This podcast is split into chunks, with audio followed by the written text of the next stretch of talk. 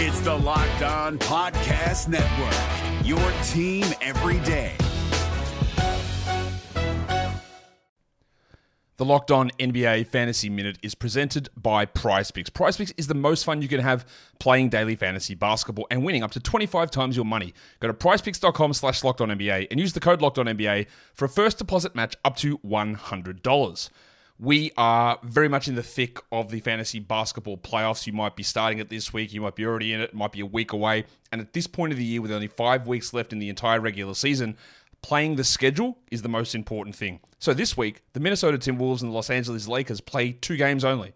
So any fringe players you have from those teams, even guys, yes, like Kyle Anderson replacing Karl Anthony Towns, that's not worth it with two games on. You need to be stacking extra games and you need to be looking at the teams with four games. You need to be looking at teams with games early in the week and then switching them out for teams with more games later in the week. Get more games in, play the schedule, be cutthroat with injuries, and get players in to get yourself success for fantasy basketball. Wilson, you sent the game winning email at the buzzer, avoiding a 455 meeting on everyone's calendar. How did you do it? I got a huge assist from Grammarly, an AI writing partner that helped me make my point. And it works everywhere I write. Summarizing a doc only took one click. When everyone uses Grammarly, everything just makes sense. Go to grammarly.com slash podcast to download it for free. That's grammarly.com slash podcast. Easier said, done.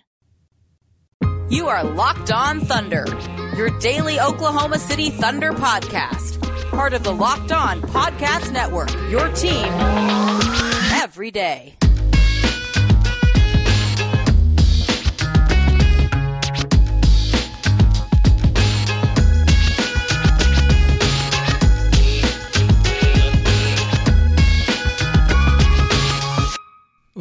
Let's get it going on the Locked On Thunder podcast on the Locked On Podcast Network. Your teams every day. I am your host, Rylan Stiles. You can follow me on Twitter at Rylan underscore Stiles. Does that R Y L A N underscore S T I L E S? You can follow the show on Twitter at LO Thunderpod. Email the show, LO Thunderpod at gmail.com. Call into the show, 405 362 7128. On today's show, we're going to recap the Orlando Magic game, talk about Theo's big night, Shai stepping up, and Darius Bazley breaking out of his slump. This is the first game of five on the road for Oklahoma City. Ty Jerome was out in this one, as was, of course, Trevor uh, Ariza, who is not with the team. The Magic were missing Evan Fournier, who, of course, is a big part of their team and who made a big impact on this team on Tuesday night. The Thunder starters were, of course, Shai, Hill, Dort, Bazley, Horford. So in the first quarter, it became pretty clear that Darius Bazley was going to finally have that big game. And, and he did. He starts this game with two very strong finishes at the rim and finishing over players and being aggressive offensively, something he has lacked throughout this regular season, specifically in these last two games. So Darius Bazley got back on track tonight. You saw him in this game just become that building block piece we've talked about. Not only was he very good on the defensive end with that block and staying in front of guys and rotating and helping defend those big men, which the Thunder just don't have the bodies to do at the moment on this roster, but offensively he was huge. 19 points in this game, two assists, including a beautiful pass on the fast break where he goes behind his back on his dribble to get past the Magic defender and then makes a beautiful bounce pass to George Hill for a layup, which really sparked this team. And you saw the 12 defensive rebounds and, and that is huge for him. Obviously, any time that you can have an athletic forward grab a rebound, it is great to get out in transition. And you saw a few plays uh, like that tonight. And that's what I've been saying since May of, of the fact that Darius Bazley's elite trait is playmaking. That's really the reason why he elevated himself into a first round talent while not playing college basketball, because he's a heck of a playmaker. And you don't get to show that whenever you're playing with Chris Paul, Dennis Schroeder, and Shai. Whenever you're playing with three point guards already, there's not a lot of playmaking opportunities to go around. He does get to show that with this team construction, and you really got it on that one play where he d- does the fancy behind the back move. Uh, Darius Bazley gets a double double in this one. Bazley was also very efficient in this game, shooting 70% from the floor, 50% from beyond the arc, and going three for three at the free throw line. No turnovers either for Darius Bazley. He was really good on his way to 19 points, and this is what he needed, right? We t- we've talked about his struggles the last week, right? The last week has been all about how much Darius Bazley is struggling. But the entire week, he's kept up his end of the bargain on the defensive end. He's been a good defender. He's been a team player on that end of the floor, which is so rare for a young player to be able to do that while struggling so much the way he was offensively. And so in this game, it clicked for him. He got the 12 rebounds, he got the block, he made some good plays defensively, and then he was rewarded on the offensive end. He knocked down a couple uh, threes, he was found on some beautiful cuts by Shai and Al Horford, even. And this was that building block game. This was the game that we saw a few times in the bubble where you evaluate it and you think that, that Darius Bazley can be the long term piece, a long term piece in your future. You got to remember, Darius Bazley's 20 years old. And that's why I always try to find positives in his week this week because the the ups and downs are going to happen. And the fact that he was still playing good defensively, still rebounding well, was a big positive in all of this. And it's again usually the opposite. We talked about that yesterday. It's normally the opposite with these guys, where they're going to check out defensively and just try to get theirs offensively. He looked like he was checked out offensively. So to get re engaged with this offense is really good for him because you saw the wrinkle he can add whenever you have Darius Bazley, who has the potential to shoot well from beyond the arc. Whenever you have that guy to make the extra pass to, it opens up the floor so much. And so it was a much needed game from Darius Bazley, and he's the huge reason why this team got the win, as was Shai. Shai was phenomenal again, not as efficient as he was before, but here's the kicker he took 17 shots. That's seven more shots than he did the other day. So, of course, the percentages will go down, but you could see a more aggressive side of Shai's game on his way to just 29% shooting from the floor. Goes 5 for 17. He had 16 points in this one. He still only had the one turnover, though, even as Orlando was focusing on him, being aggressive with him, and, put, and putting pressure on him from the word go. He only turns the ball over once on his way to seven assists, and most of them were just beautiful passes. The, the way that Shai can read the floor in his first true season as a starting point guard in the NBA, you have to remember as a rookie, he was with Doc Rivers, and Doc Rivers trusted him uh, and, and, and played him a lot, but he was never the guy, the, the initiator of that offense and, and the go-to number one option and the go-to number one lead guard even. And he didn't have that. His first year did not have that last year. Whenever he had a, crutch of Chris Paul and Dennis Schroeder, and now this year he has it, and, and he's hit the ground running each and every game. He's been very efficient. He's been a good passer, a good playmaker, and it's just amazing that this is the starting point. Mark Daigneault preaches and preaches and preaches about starting points, and this was it for him, and this has been it for him these first six games, seven games, whatever it's at right now.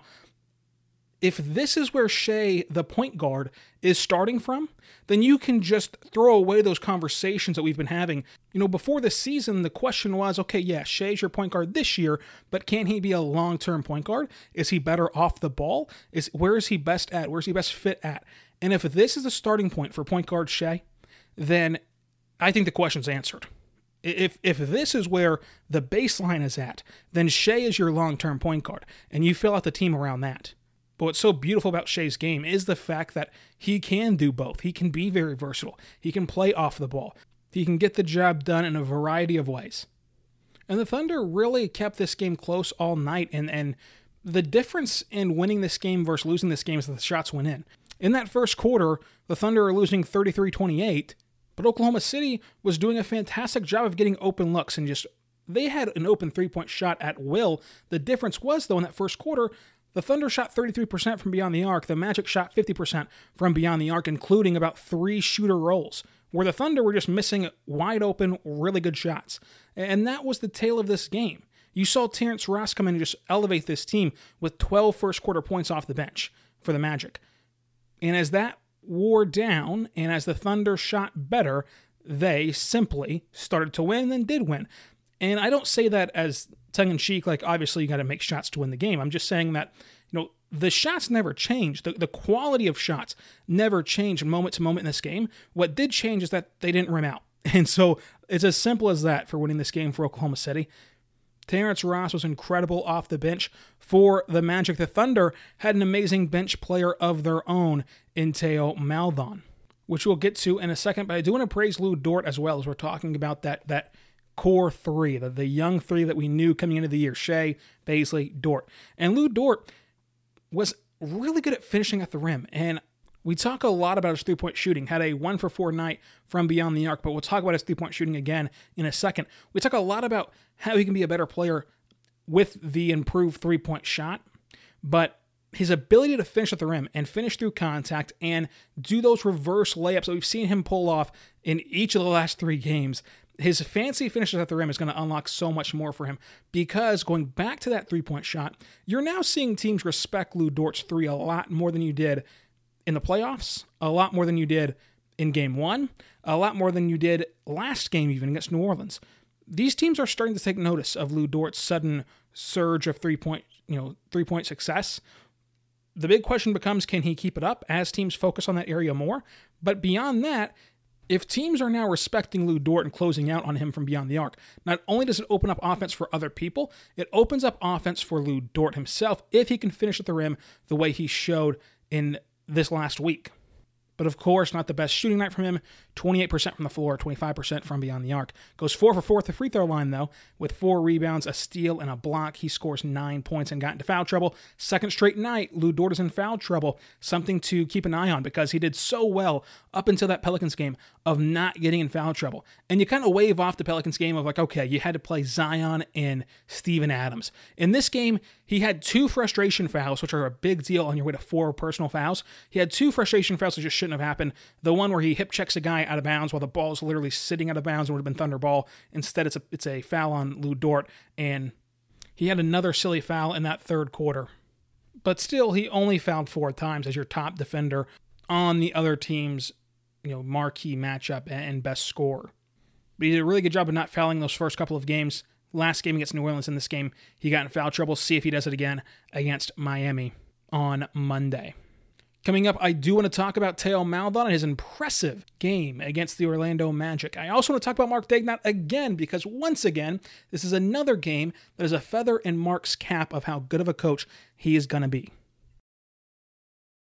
Hey guys, it's Walker Mail, host of the Locked On Hornets podcast, and being around sports media and a fan of the Hornets for a lifetime has taught me that sometimes it's exploring the sliding doors moments and what if scenarios in sports that can be the best part of the fan experience. What if the Seahawks let Marshawn run on the one yard line with the Super Bowl on the line? Or could a coin flip actually have landed Magic in Chicago, Michael in LA, and made Charles Barkley the first black president?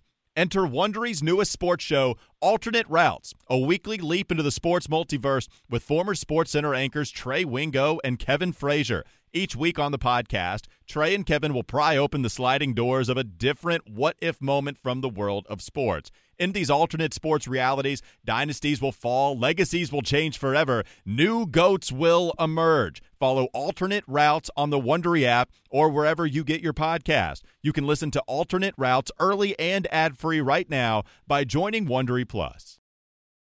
We are back on the Locked On Thunder podcast, apart from the Locked On Podcast Network, your teams every day.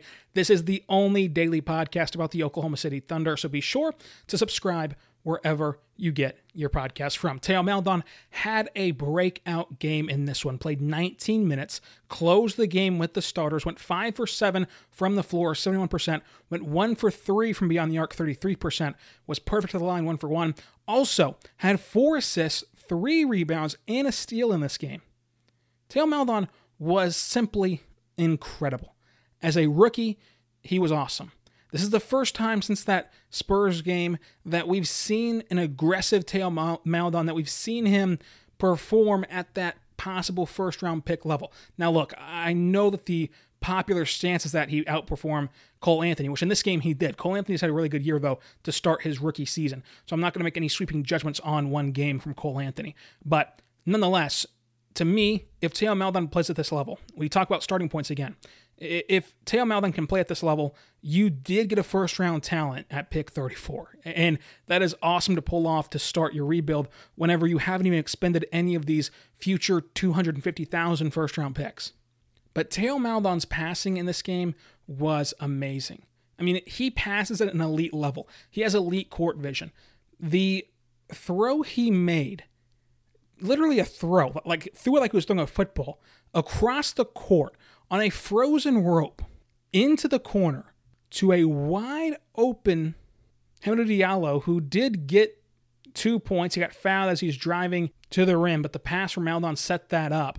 Was simply awesome. And then Maledon did it again, and Diallo finishes off a three point attempt. So made two beautiful passes to Hamidou Diallo. And, and the passes, again, just look like Patrick Mahomes was flinging the football around. That's how much of a uh, frozen rope that he threw these on it was fun to watch Maledon play. It really was. And he picked his spots very well when shooting, as you can tell by his efficient numbers. And Theo Maledon's a player. I mean, I mean, he really is. You never want to get too high or too low on any of these games, especially their rookie year. But I think that you wouldn't be wrong for forecasting Theo Maledon's future. You know, if, if you wanted to predict it right now, the, the floor on it would be a contributing sixth man on a really good team. And that's his floor. So he has immense potential moving forward. Much like Shai, Theo Maledon made some very impressive reads in this game, and the court vision, the maturity in it was just awesome. And Al Horford talked about that after the game, talking about what's impressed him the most with Theo is that he is not your average rookie. He's very mature. Uh, he knows what he wants to do with the basketball. And as he gets more comfortable, you're going to see a better, better, and better version of Theo. Maledon is also very composed and, and, very smooth. He obviously had that immaculate and one at the rim. And some of his passes, I know those four assists is very misleading because some of those passes, by the way, were to guys like Kenrich Williams who just it seems like every game, Kenrich Williams is the beneficiary of an amazing pass from Shai or from Theo or from Poku, and, they make these amazing passes, and then Williams just messes it up and misses the shot. It just seems that way that every game, Williams is the guy who misses the shot from an amazing pass. He did it to Theo Maledon today. But again, Maledon is so smooth and composed, and that's what I really find interesting about his on-court maturity. Of course, I don't know the guy. I cannot speak to how mature he is off the floor, which I'm sure he's a great guy off the floor. On the floor, though, I keep thinking about that buzzer beater he made at the end of the first quarter. Many people do not care about these kind of buzzer beaters, but to me, it was a good example of just how collected he is. Because on that play, he gets the ball, he loses the ball twice. And after losing it twice, Panic never sets in. He just gets the basketball, smoothly goes up into his normal shot motion, even as clock is about ran out. He doesn't jack it up there or fling it up there or anything like that. Smoothly gets into his shot motion, throws up the shot, nothing but net buzzer beater. He makes it and gives some life into the second quarter. And that kind of composure is very important to me. I mean, this is someone who you want again, at worst, leading your second unit. And so to have that kind of composure, passing ability, scoring ability is a joy to watch. He's so fun to watch play basketball. And, and that's what's most important about this team. The wins are great. For some, the losses are even better, obviously, as you're trying to tank. But what's so important for me is how watchable this team is, how enjoyable it is to watch this team, even when they get blown out against New Orleans. There's little things you can watch and pick up on that is so fun to watch. And tonight is no different. Even if they would have lost this game, that was a heck of a basketball game to watch, with a ton of storylines to follow along the way. So credit to Theo Maledon. He's getting more comfortable. He's getting more aggressive, and you hope that that continues against the Heat and beyond. But this is the first time, as he mentioned himself, that we've seen an aggressive Theo Maledon since the first preseason game. I mean, that's what he said himself. So I really enjoyed watching him. I do want to take some time to talk about the veterans, right? I mean, these are two guys that get overlooked in this team, I think, a little bit because we're just so enthralled with Poku and Maledon and Dort and Bazley and Shai watching their every move. But George Hill has been a very good addition to this team and will be a very good addition to any team in the NBA. And, the Thunder should be rooting for more chaos and more jumbled results and no one, you know, you don't want anyone to separate themselves from the middle of the pack right now. You want as many teams to feel like they're in the mix as possible because George Hill's a guy who teams that are in the mix will talk themselves into. They're going to talk about how much he can bring to their team. They're going to talk about that if we just had a George Hill, we'd be over the hump. A George Hill here would take us to the next level. He's that kind of guy where at the deadline, you're looking around for guys who can make an impact. He can make an impact for your team. So the more teams there are looking for a George Hill kind of guy, there are less George Hills available, right? Because if if there's more teams wanting to buy, there's less teams wanting to sell. Oklahoma City will be a team trying to sell. Furthermore, there's not very many George Hills in the NBA, period. You have one of them. You have the George Hill. So you want as many teams thinking that they can make the postseason as possible leading up to that March trade deadline. And then there's going to be so many buyers and so many suitors. You can get a first round pick for a guy that I thought you'd get, you know, two seconds for just a month ago. And George Hill was awesome tonight. Five points in the first five minutes of the third quarter. He really took over in that second half. Was really a veteran leader in that second half. He had 18 points in this game. He also had two steals, five assists, and a rebound in this contest. And George Hill really impressed me also with the fact that he's not just a, a stationary shooter. He's not just a spot up guy. He's a really good cutter, which we found out today with some brilliant cuts in this game. He also, of course, can initiate some offense and be the lead lead ball handler on some sets, as well as, of course, the stationary shooting. So I think that George Hill will provide a huge boost to some team that either is dealing with an injury or wants to push their chips in and just go for this thing because they think that they can get over the hump with a George Hill like player. And the more games we see like this of George Hill, and the more games we see where we get the results needed to keep teams together and keep teams close to the middle, the more and more value you got to place on a guy like George Hill.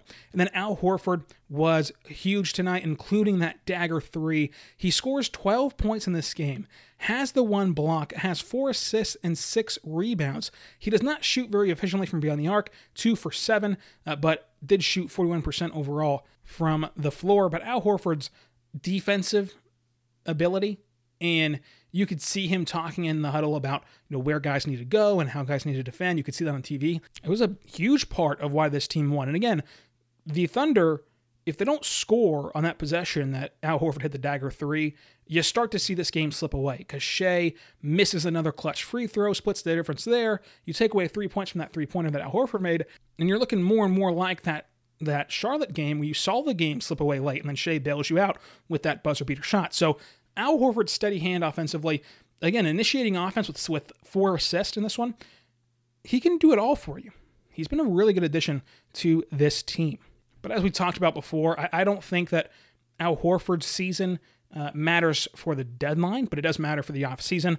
I just think that this is too big of a contract to move by the deadline, but nonetheless, he's playing very, very well. I also want to talk about Mark Daigneault and just another example of how he is the man for the job. And we're seeing it already, even in a year that is supposed to be rebuilding, even in a year that is supposed to be about tanking, we're still able to see glimpses of how good of a coaching hire that this was for Oklahoma City. We also, of course, have the MVP of the game, the bet of the game outcome, and the money ball of the game outcome. Did I finally, did I finally get a money ball of the game right? Did I finally get my first one this season? Or will I have to go back to the drawing board on Monday? All that and so much more coming up on the Locked On Thunder podcast. This is Jake from Locked On. Locked On has teamed up with State Farm to spotlight some of the greatest supporting players in NBA history. After beating the Heat led by LeBron James and Dwyane Wade in 2011, Dirk Nowitzki won an NBA title and proved himself to be one of the greatest basketball players of all time. But there was one player in the starting lineup for the last three games of the finals that helped support Dirk all the way to a championship, JJ Barea. Led by JJ and Jason Terry, the Mavs' second unit proved to be the strength throughout the playoffs, where they led the NBA in bench scoring. But for games 4, 5, and 6 in the NBA Finals, Mavs coach Rick Carlisle inserted Barea into the starting five to help the Mavs space the floor and put more playmaking around Dirk. JJ Barea had a knack for running the pick and roll with Dirk that helped the Mavs score more efficiently on their run to a title. Dirk Nowitzki couldn't score the way he did if he didn't have much needed support from someone like JJ Barea. Sometimes you and I need that kind of support too. Think of State Farm like a pivotal team player. When you need help protecting the things that matter most, remember the jingle and just say, like a good neighbor, State Farm is there. We are back on the Locked On Thunder podcast, a part of the Locked On Podcast Network, your teams every day. I am your host, Rylan Stiles. You can follow me on Twitter at Rylan underscore Stiles. It's at R Y L A N underscore S T I L A S. And I do want to talk about Mark Daigneault again because he made some really good decisions in this game. I mean, one decision was at the 737 mark to go ahead and put back in a quote winning lineup whenever he had Shai in there, uh, left Maledon in there because of how well he's playing, put Dort in there, Bazley, and eventually brought in Horford. But for the moment, he had Muscala in there, who I still think is a very viable option. But beyond any of that, right, beyond the X's and O's of this whole thing, which he did have some amazing out of bounds timeout plays that got even George Hill, one of the best three point shooters in the NBA, a wide open three point attempt.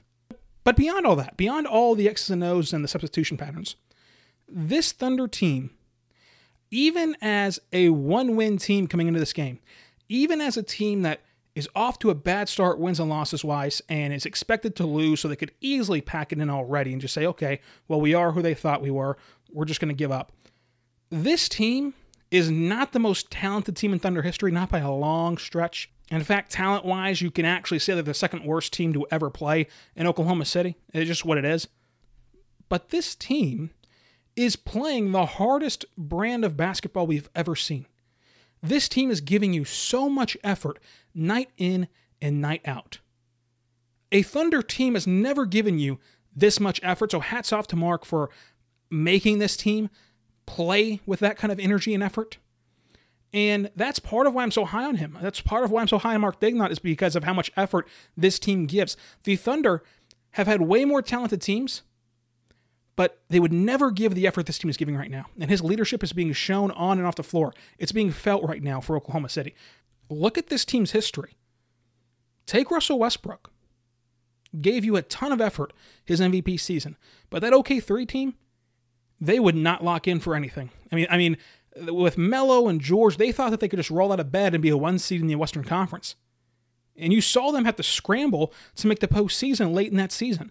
I mean, you saw them not show up against Orlando Magic type teams, right? That was their biggest downfall because they could show up and dominate the Golden State Warriors the night before Thanksgiving, but they certainly would lose in Orlando.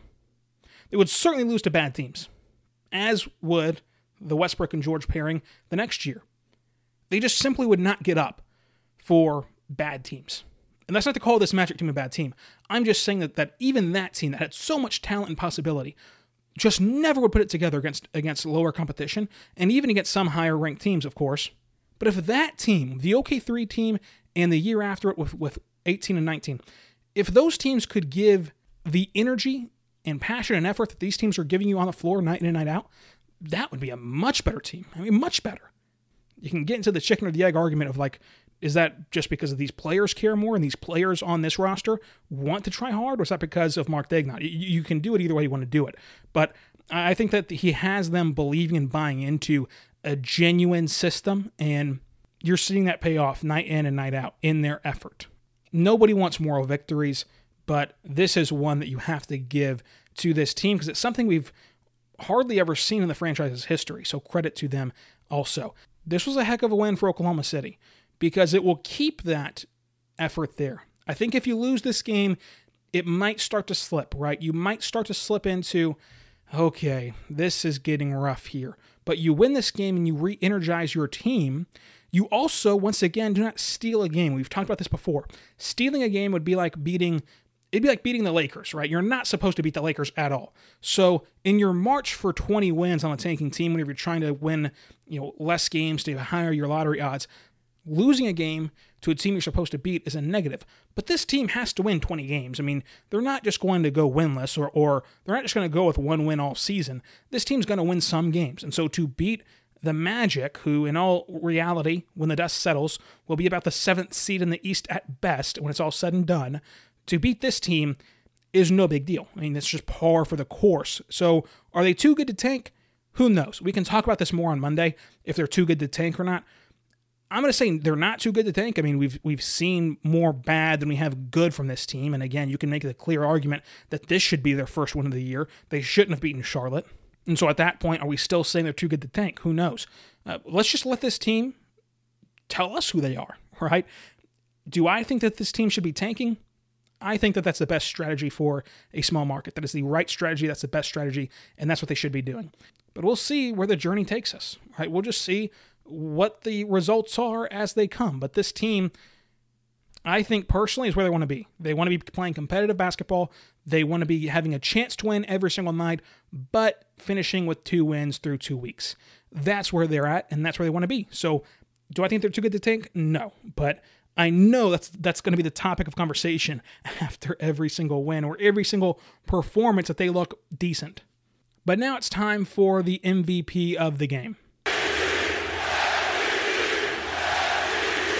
MVP right now? You the real MVP. The MVP of this game has to be Darius Bazley. Gets the double double, gets the two assists and the block, and is two for four from beyond the arc. Got to give credit here also on that second three pointer from Darius Bazley, give the credit to Shai. Shai had the open look. Shai is the leader. Shai is the number one option. He had it all on his side. He has an open enough look to jack up the three, and no one bats an eye at him. But he passes up a good shot for a great shot with Darius Bazley in the corner, and Bazley cashes in on that opportunity. And that really sparked this team to finish out the rest of this game. Al Horford says that that shot right there in the corner from Darius Bazley set the tone to close out the contest and get the win over the Orlando Magic. The bet of the day outcome, I had Oklahoma City plus five and a half. Obviously, that cashes in. The Moneyball outcome, which is who leads the team in three pointers made, I tried to ride the Lu Dort train. It failed. So I am still over in the Moneyball outcome prediction. If you had George Hill, you're a winner. He had three three pointers in this game. The Thunder will next play on Monday against the Miami Heat. We'll be back on Monday to preview that game and talk about what's happening around the league. And we'll have more of that tank conversation. How good or bad is the tank going? Where are the Thunder at in the tanking odds at that point? Of course, on Tuesday, we'll recap that Miami game and so on and so forth. So much to dive into on Locked On Thunder, the only daily podcast about the Oklahoma City Thunder. So subscribe wherever you get your podcast from. I am Rylan Stiles. Follow me on Twitter at Rylan underscore Stiles. That's at R Y L A N underscore S T I L A S. Be good and be good to one another. We'll see you next time on Locked On Thunder.